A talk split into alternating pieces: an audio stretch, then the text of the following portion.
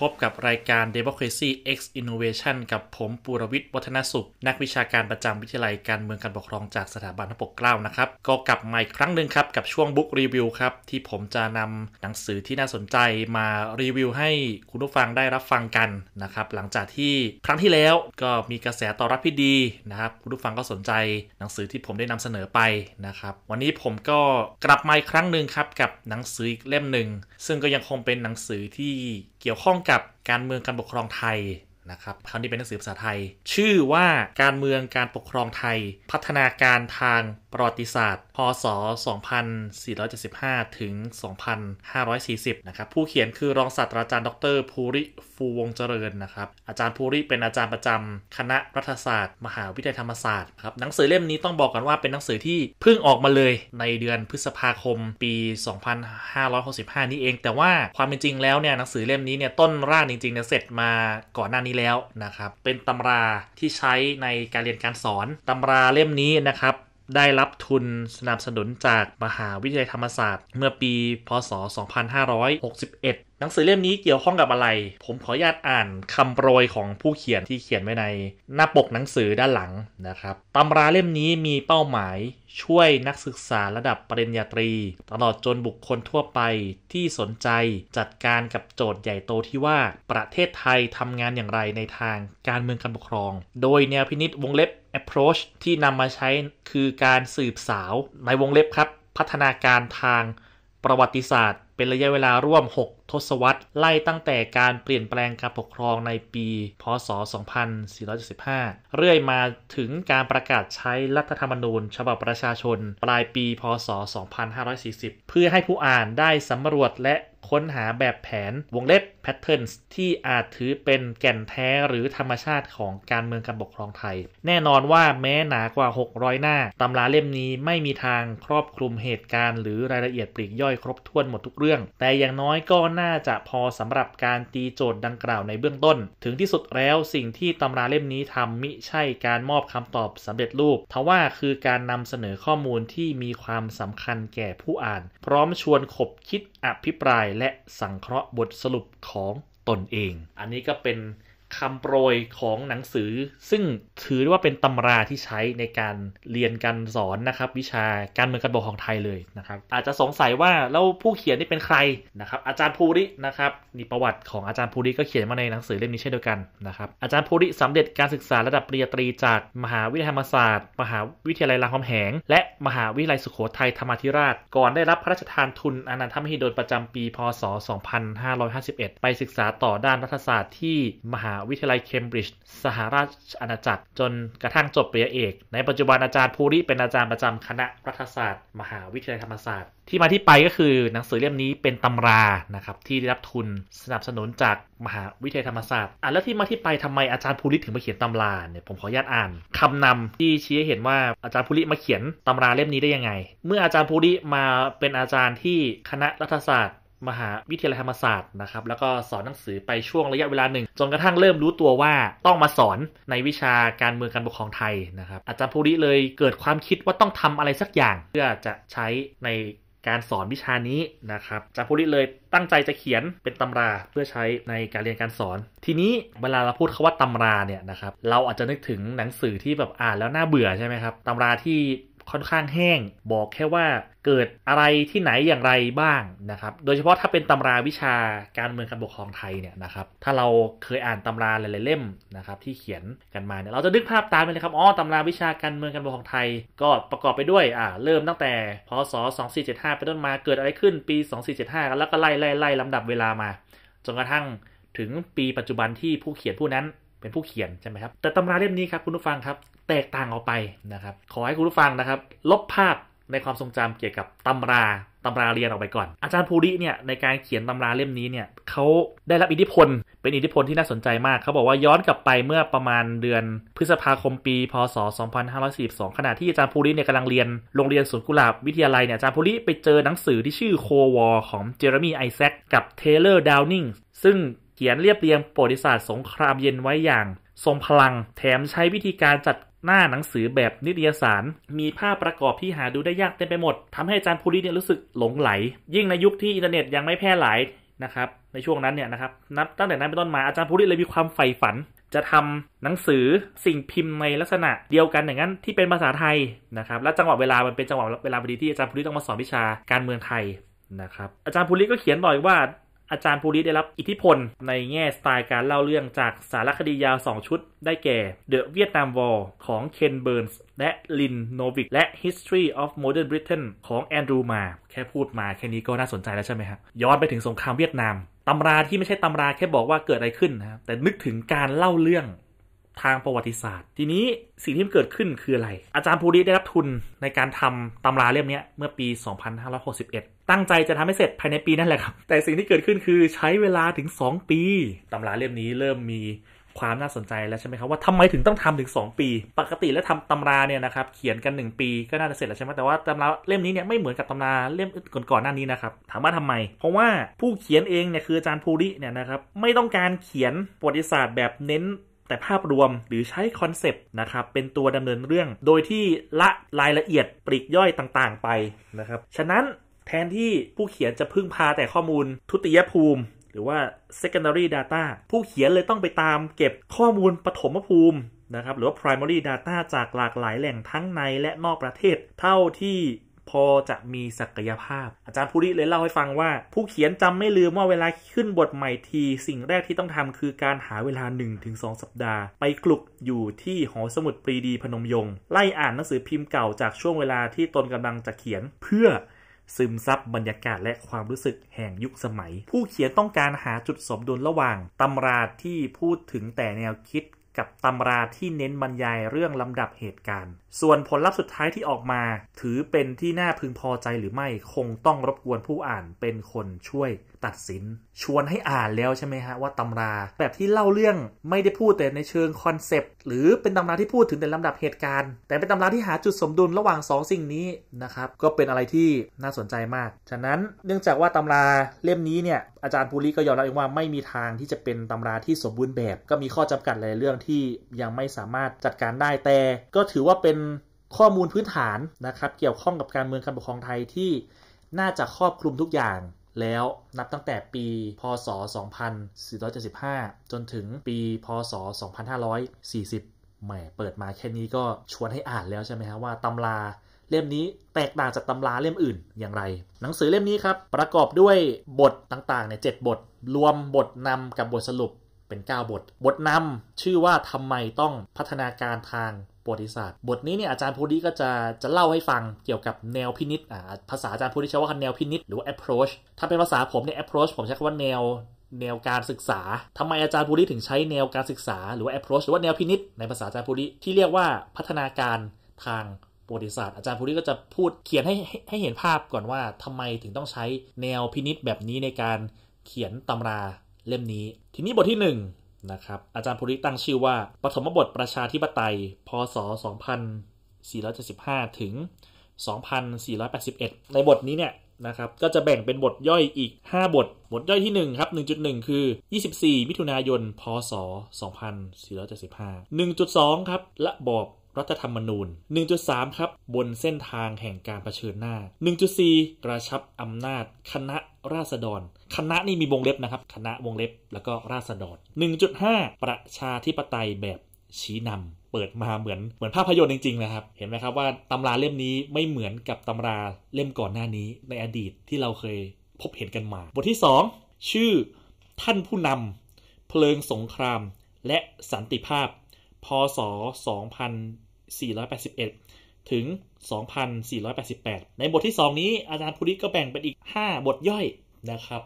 2.1 เส้นทางพิบูลสงครามก็จะพูดถึงการขึ้นมามีอำนาจของจอมพลปพิบูลสงคราม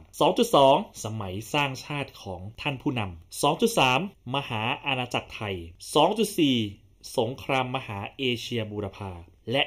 2.5 เมื่อ สันติภาพหวนคืน ก็จะพูดถึงการเมืองในยุคจอมพลปพิบูลสงครามแล้วก็สงครามโลกครั้งที่ 2 บทที่ 3 ชื่อการเปลี่ยนผ่านบนโลกใบใหม่ พศ 2488 ถึง 2501 ในบทนี้อาจารย์ภูริก็แบ่งย่อยเป็น 4 บทย่อยนะครับ 3.1 ประชาธิปไตย 2 ปีเศษก็คือ ในยุคของหลังสงครามโลกครั้งที่ 2 นะครับ เมื่อมีการร่างรัฐธรรมนูญในปี 2489 แล้วก็ประกาศใช้ก็มีการเลือกตั้ง แล้วก็เป็นการเปลี่ยนผ่านมาสู่ประชาธิปไตยยุคของผู้นำพลเรือนอยู่ 2 ปีเศษ 3.2 คณะรัฐประหารพศ 2490 3.3 เปิดฉากสงครามเย็น และ 3.4 การเมืองแบบสามก๊ก การเมืองแบบสามก๊กคืออะไร ก็คือการเมืองในยุคหลังรัฐประหารปี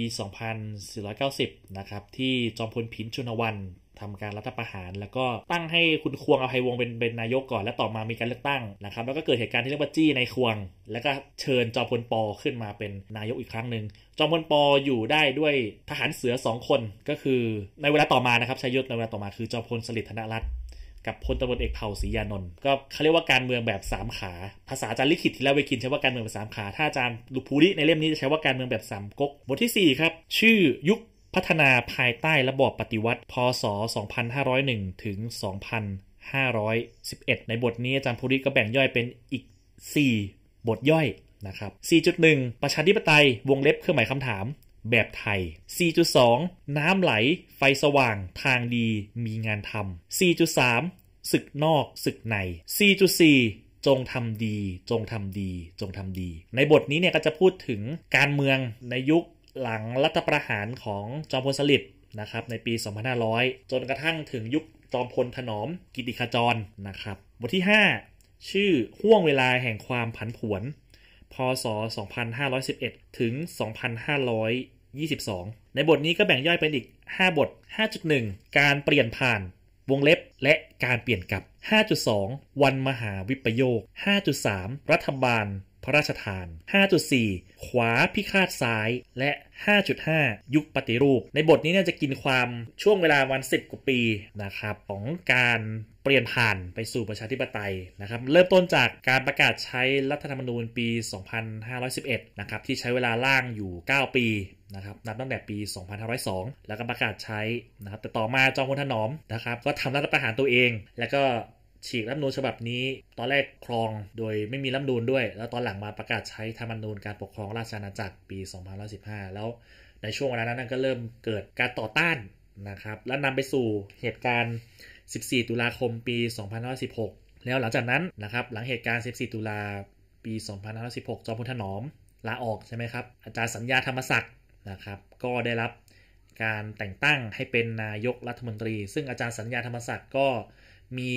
มีคำเรียกในวิชาการการปกครองไทยว่าเป็นนายกพระราชทานใช่ไหมอ่าก็อาจารย์ภูริก็จะมีบทหนึ่งที่ว่าด้วยรัฐบาลพระราชทานก็จะพูด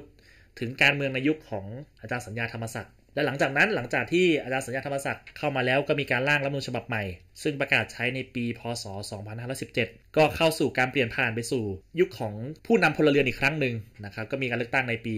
2518พรรคประชาธิปัตย์นะครับชนะเลือกตั้งมอมราชวงศ์เสนีปราโมทชนะได้เป็นนายกแล้วแต่อยู่ได้แค่ 2 เดือนนะครับตกเก้าอี้เพราะว่า ต้องแถลงนโยบายต่อรัฐสภาใช่ไหมครับ แต่บังเอิญว่าสภาลงมติไม่เห็นชอบ ไม่ไว้บางใจ ก็เลยต้องหลุดจากตำแหน่งทั้งคณะเลย ก็คือยังไม่ทันจะเข้าบริหารประเทศ ก็เกิดตำนานที่เรียกว่าคึกฤทธิ์18 เสียงใช่ไหมหม่อมราชวงศ์คริสปราโมทเป็นหัวหน้าพักกิจสังคมก็ไปรวบรวมเสียงต่างๆ มา จนจัดตั้งรัฐบาล ทั้งทั้งที่พรรคกิจสังคมมีแค่ 18 เสียงเอง แต่ก็สามารถตั้งรัฐบาลได้สำเร็จ แล้วก็พูดถึงต่อมาหลังหลังจากนั้นในปี2519 ก็มีการเลือกตั้งอีกครั้งหนึ่งนะครับ ก็พรรคประชาธิปัตย์หม่อมราชวงศ์เสรีปราโมทก็ชนะเลือกตั้งครั้ง แล้วก็ พูดถึงเหตุการณ์ 6 ตุลาคมปี 2519 รวมไปถึงเหตุการณ์การรัฐประหารในคืนนั้นนะครับโดยคณะปฏิรูปการปกครองแผ่นดินนำโดยพลเรือเอกสงัดชะลออยู่นะครับบทนี้ก็จะมีค่อนข้างมีมีดินามิกมีพลวัตที่น่าตื่นตาตื่นใจมากๆนะครับแล้วการก่อกำเนิดของขบวนการฝ่ายขวาเนี่ยสิ่งที่เรียกว่าขวาพิฆาตซ้ายได้เกิดขึ้นได้อย่างไรเนี่ยอาจารย์ภูริก็เล่าให้ฟังเช่นเดียวกันในบทที่ 5 บทที่ 6 ครับ ประชาธิปไตยครึ่งใบพศ 2522 ถึง 2500 31 ในบทนี้ก็แบ่งเป็นอีก 4 บทย่อยนะครับ ได้แก่ 6.1 ครับ เปรมมาธิปไตย 6.2 จากยังเติร์กสู่บิ๊กซันนะครับ ตรงนี้ขอขยายความให้คุณผู้ฟังเข้าใจนิดหนึ่งนะครับ ยังเติร์กก็คือกลุ่มนายทหารระดับกลางครับยศนายพันที่ทรงอิทธิพล นะครับในช่วงประชาธิปไตยเครื่องใบยุคยุคพลเอกเปรมเนี่ยเพราะว่าเป็นผู้คุมกำลังก็ต่อมาก็มีการรัฐประหารแต่ว่าไม่สำเร็จนะครับก็เรียกว่ากบฏเมษาฮาวายบิ๊กซันคือพลเอกอาทิตย์กำลังเอกนะครับก็เป็นผู้บัญชาการทหารบกที่ขึ้นมาในสมัยยุคพลเอกเปรม ก็มีตำนานเล่าเรื่องเล่าหลายเรื่องก็เป็นเป็นดาวรุ่งของกองทัพเลยแต่อยู่ๆก็ตกเก้าอี้นะครับเพราะว่าไปวิจารณ์พลเอกเปรมออกทีวีเรื่องการลดค่าเงินบาทนะครับ อันนี้คือบิ๊กซัน 6.3 นะครับอวสานสงครามประชาชน และ 6.4 ผมพอแล้ว บทที่ 6 เนี่ยก็จะพูดถึงการเมืองในยุค จริงๆ ต้องต้องย้อนตั้งแต่ยุคพลเอกเกรียงศักดิ์ด้วยซ้ำนะครับพลเอกเกรียงศักดิ์แล้วก็ต่อมาจนถึงพลเอกเปรมติณสูลานนท์นะครับในยุคประชาธิปไตยครึ่งใบ บทที่ 7 สู่การปฏิรูปการเมือง พศ 2531 ถึง 2540 ในบทนี้ก็จะแบ่งเป็นอีก 4 บทย่อยนะครับ 7.1 รัฐบาลนาชาติ นาชาติคือพลเอกชาติชายชุนวันนะครับ ขยายความให้คุณผู้ฟัง เข้าใจนิดนึงครับ หลังการเลือกตั้งในปี 2531 หลังจากที่พลเอกเปรมบอกว่าผมพอแล้วพักชาติไทยในเวลานั้นเนี่ยนะครับนำโดยจริง ๆ ยศตอนนั้นเนี่ยชื่อคือพลตรีชาติชายนะครับพลตรีชาติชายเป็นเป็นหัวหน้าพักก็ได้ขึ้นเป็นเป็นนายกรัฐมนตรีแล้วต่อมาก็เลื่อนยศตัวเองเป็นพลเอกนะครับเขาก็เรียกกันว่านาชาตินาชาติเนะพลเอ่อพลเอกชาติชายก็เป็นนายกรัฐมนตรีในช่วงปี 2531 ถึง 2534 7.2 พฤษภพาธมินอ่าเดี๋ยวต้องขยายความให้คุณผู้ฟังเผื่อ เป็นนิสิตนักศึกษานักเรียนอาจจะไม่ทันนะครับ หลังจากคุณเอกชาติชายเป็นนายกใช่ไหมครับ ถึงปี 34 ก็เกิดเหตุการณ์รัฐประหารโดยคณะรักษาความสงบเรียบร้อยแห่งชาติ หรือเรียกกันว่ารอสอชอนะครับ ซึ่งจี้นะครับใช้คำว่าจี้เลยนะครับ จี้พลเอกชาติชาย ในวันที่ 23 กุมภาพันธ์ ปี พศ 2534 ในขณะที่พลเอกชาติชายเนี่ยกำลังพาพลเอกอาทิตย์กำลังเอกเนี่ยไปเข้าเฝ้าถวายสัตย์ปฏิญาณ เพื่อเป็นรัฐมนตรีรับการโปรดเกล้าแต่งตั้งเป็นรัฐมนตรีก็บอกว่าจี้ตรงนั้นเลยนะครับก็ทำการรัฐประหาร หลังจากนั้นรอสชก็ตั้งคุณอนันต์ปัญญารชุนเป็นนายก นะครับแล้วก็มีการร่างรัฐธรรมนูญฉบับใหม่นะครับในปี 2534 แล้วก็ประกาศใช้ และทีนี้พอ 2535 เนี่ยเดือนมีนาคมก็มีการเลือกตั้ง ปรากฏว่าพรรคสามัคคีธรรม ชนะการเลือกตั้ง แล้วก็เกิดเหตุการณ์ที่เรียกว่าหัวหน้าพักที่ชื่อนรงวงวันเนี่ย ตอนแรกต่อจะได้เป็นนายกรัฐมนตรีแล้วปรากฏว่าไปมีข่าวปล่อยออกมาว่าทางการสหรัฐอเมริกาขึ้นบัญชีดำเพราะว่าไปพัวพันกับคดีค้ายาเสพติดนะครับ แล้วพอนรงวงวันขึ้นไม่ได้ สุจินดาพลเอกสุจินดาคาประยูนเนี่ย ก็ขึ้นมาเป็นนายกรัฐมนตรีพลเอกสุจินดานี่ก็เป็นหนึ่งใน key man สำคัญของคณะรสชนะครับแล้วก็เป็นจุดชนวนสำคัญเลยที่นำไปสู่เหตุการณ์ที่เรียกว่าพฤษภาทมิฬเพราะว่าพลเอกสุจินดาบอกมาตลอดว่าไม่ต้องการรับตำแหน่งทางการเมือง แล้วมันมีวลีที่เรียกว่าเสียสัตย์เพื่อชาตินะครับจึงเป็นที่มาของเหตุการณ์ที่เรียกว่าพฤษภาทมิฬ 7.3 ครับ ระบบรัฐสภากับความผิดหวังนะครับ อันนี้มันเกี่ยวข้องกับอะไร หลังจากเหตุการณ์พฤษภาธมินเนี่ยนะครับ มีการแต่งตั้ง คุณอนันต์ปัญญารชุน ขึ้นมาเป็นนายกรัฐมนตรีอีกครั้งหนึ่งนะครับแต่จริงๆก่อนจะตั้งคุณอนันต์นี่มีมีเรื่องราวที่หักมุมนะครับเพราะว่าตอนแรกเขาไม่ได้จะตั้งคุณอนันต์นะครับเขาคาดการณ์ว่าเขาจะตั้งพลอากาศเอกสมบูรณ์ละหง ซึ่งตอนนั้นเป็นหัวหน้าพรรคชาติไทย เพราะว่ามติสภาผู้แทนราษฎรบอกว่าจะให้คุณสมบูรณ์ประธานสภาผู้แทนราษฎรในขณะนั้นชื่ออาทิตย์อุไรรัตน์อาทิตย์อุไรรัตน์นี่เพิ่งจะพ้นจากตำแหน่งอธิการบดีมหาวิทยาลัยรังสิตนะครับ ผื่อใครสนใจเห็นนะครับอาจจะเคยเห็นบทบาททางการเมืองอยู่นะครับ อาทิตย์อุแล้วตอนนั้นก็เป็นประธานสภา ถามว่าความสำคัญของตำแหน่งนี้คืออะไร เป็นผู้ทูลเก้าชื่อนายกรัฐมนตรีนะครับก็มีตำนานเล่าขานกันว่าเข้าไปในในวังแล้วไม่ได้เขียนชื่อนายกใช่ไหมครับแล้วพิมพ์ดีดตรงนั้นอะไรอย่างเงี้ยนะครับแล้วก็เป็นตำนานว่าพลอากาศเอกสมบุญละหงแต่งชุดขาวลอเกอร์ใช่ไหมครับเพื่อรอรับ พระบรมราชโองการโปรดเกล้าเป็นนายกปรากฏว่าพระบรมราชโองการออกมาแต่งตั้งคุณอนันต์เป็นนายกอีกรอบหนึ่งนี่เป็นเกร็ดทางประวัติศาสตร์นะคุณอนันต์เป็นนายกอีกแค่ 3 เดือนครับหลังจากนั้นเดือนมิถุนายนถึงเดือน กันยายนก็จัดให้มีการเลือกตั้งใหม่ พอมีการเลือกตั้งใหม่ปั๊บเนี่ยช่วงเวลาเนี้เป็นจะเป็นช่วงเวลาที่รัฐบาลพลเรือนเนี่ยขาดเสถียรภาพเป็นอย่างมากนะครับเริ่มต้นจากการเลือกตั้งในปี 35 เดือนกันยาเนี่ยคือพรรคประชาธิปัตย์นะครับชนะเลือกตั้งคุณชวนหลีกภัยก็ได้เป็นนายก แต่คุณชวนอยู่ได้แค่ 3 ปี ก็ยุบสภา เพราะว่าโดนกระแสกดดันเรื่องอการอภิปรายไม่ไว้วางใจเรื่องสบก4ขีด01น นะครับยุบสภาเสร็จปั๊บก็มีการเลือกตั้งใหม่พักชาติไทยในเวลานั้นนะครับหัวหน้าพักชื่อบรรหารศิลปอาชาก็ชนะเลือกตั้ง แต่อยู่ได้แค่ปีเดียวก็ยุบสภาอีกแล้วนะครับก็มีการเลือกตั้งใหม่ในปี 2539 ก็ผลปรากฏว่าพักความหวังใหม่นะครับนำโดยพลเอกชาวลิตยงใจยุทธก็ชนะการเลือกตั้งนะครับ แต่ก็อยู่ได้แค่ปีเศษก็เกิดวิกฤตเศรษฐกิจเมื่อปี 2540 ที่เรียกกันว่าวิกฤตต้มยำกุ้ง แล้วก็พลเอกชวลิตลาออกใช่ไหมครับ แล้วก็ คุณชวนหลีกภัยกลับมาเป็นนายกรัฐมนตรีอีกสมัยหนึ่ง ซึ่งก็เป็นเขาเรียกว่ามีตำนานเล่าขานเรื่องงูเห่าใช่ไหมครับว่า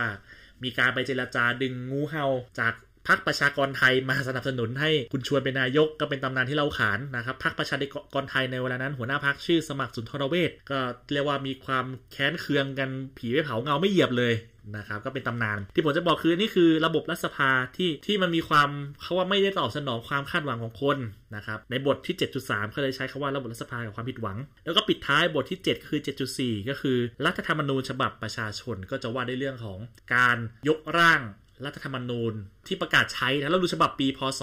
2540 ครับ ซึ่งกระบวนการจริงๆแล้วมันเริ่มต้นตั้งแต่ รัฐบาลบรรหารกระบวนการก็คือมีการแก้ไขรัฐธรรมนูญเพื่อจัดตั้งสภาร่างรัฐธรรมนูญ แล้วกระบวนการก็เดินมาจนถึงสมัยพลเอกชวลิต มีการประกาศใช้รัฐธรรมนูญ แล้ว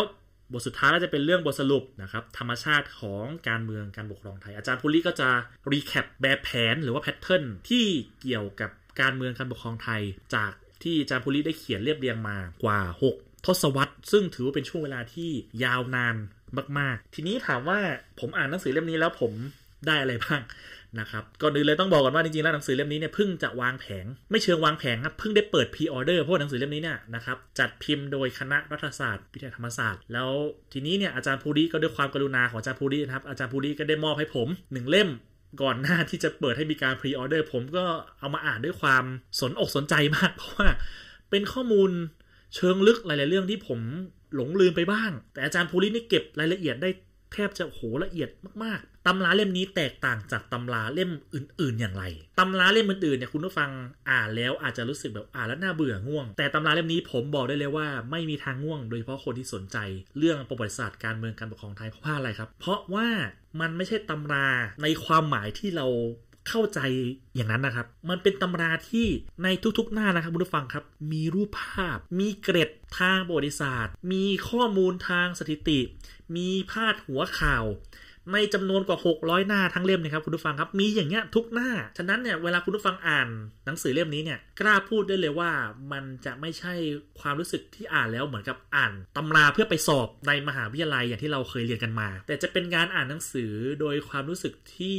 รู้สึกว่าเหมือนได้อ่านประวัติศาสตร์ ที่ถูกเรียบเรียงมาใหม่ คือตำราโดยทั่วไปเนี่ยนะครับ เนื่องจากว่าการเขียนตำราเราก็จะมักจะไปหยิบจากข้อมูลที่เป็นข้อมูลที่มีผู้ศึกษาไว้แล้วแล้วเรามารวบรวมใช่ไหมฮะที่เรียกกันว่าข้อมูลทุติยภูมิ ก็เอามาอ้างอิงแล้วเขียนเรียบเรียงเป็นตำราออกมาหนึ่งเล่ม แต่ตำราเล่มนี้เนี่ยไปไกลกว่านั้นครับคุณผู้ฟังครับ คือไปถึงขั้นว่าไปตีความหลักฐานทางบริษัทใหม่ด้วยซ้ำซึ่งเป็นงานที่โอ้โห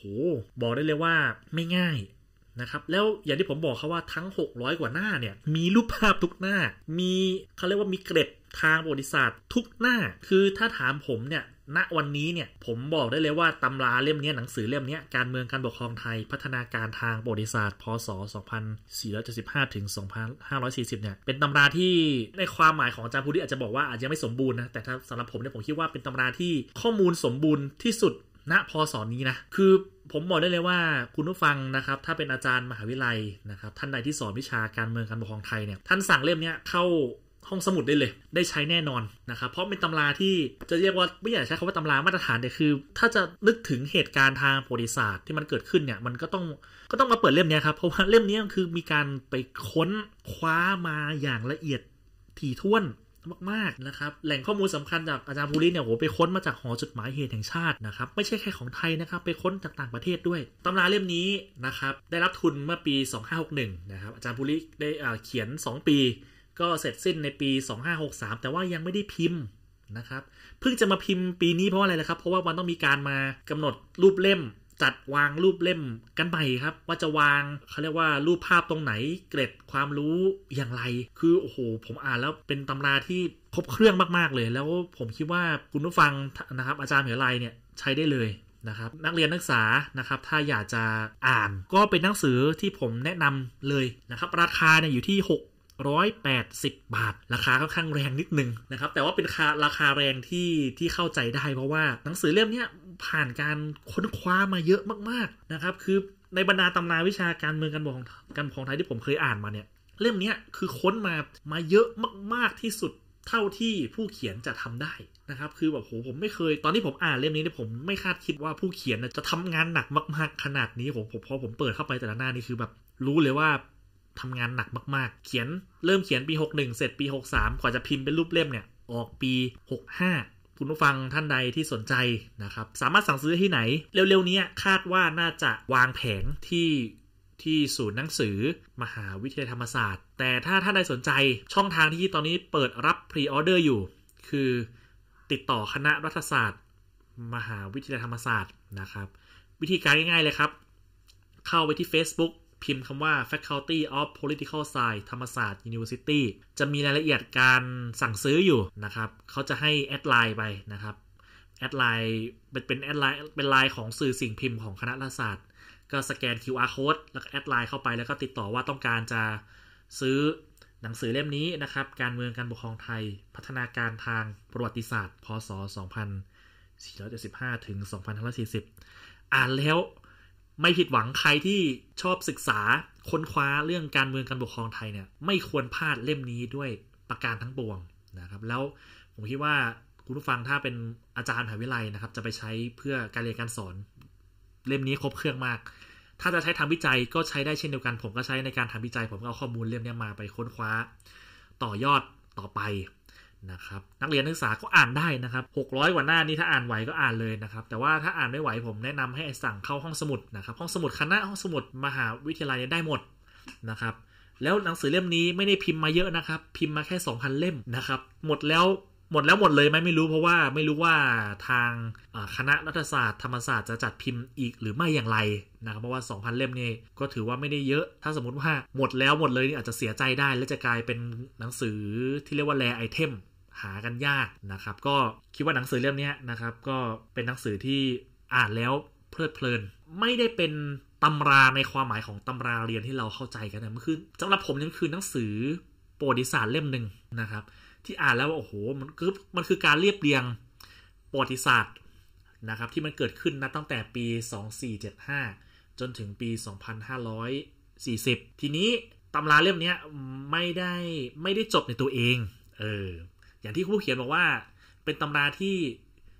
เขียนแล้วเรียบเรียงออกมาเนี่ย แล้วก็ชวนให้ผู้อ่านได้ขบคิดต่อไปด้วยว่า ว่าเห็นด้วยไม่เห็นด้วยอย่างไร คือหนังสือเล่มนี้ open for discussion นะครับ ถ้าผู้อ่านอ่านแล้วไม่เห็นด้วยกับข้อถกเถียง หรือข้อมูลที่ผู้เขียนนำเสนอเนี่ยโอ้มันก็สามารถเอาไปคิดวิเคราะห์ต่อยอดหรือว่าเขียนมาโต้ได้นะครับ เล่มนี้ไม่ได้จบในตัวเอง เออ นะครับแต่ว่าความมุ่งหมายของผู้เขียนที่เขียนหนังสือเล่มนี้คือ ต้องการใช้เป็นหนังสือที่ใช้ประกอบการเรียนการสอนวิชา การเมืองการปกครองไทย ก็ขอฝากหนังสือเรื่องการเมืองการปกครองไทย พัฒนาการทางประวัติศาสตร์ พศ 2475 ถึง 2540 ผู้เขียนคือรองศาสตราจารย์ดรภูริภูวงเจริญ แล้วก็เดี๋ยวพบกันใหม่นะครับ ในโอกาสต่อไปว่าผมจะนำหนังสือเล่มไหนมารีวิวให้คุณผู้ฟังได้รับฟังกัน นะครับสำหรับวันนี้นะครับก็ต้องขออนุญาตสวัสดีครับ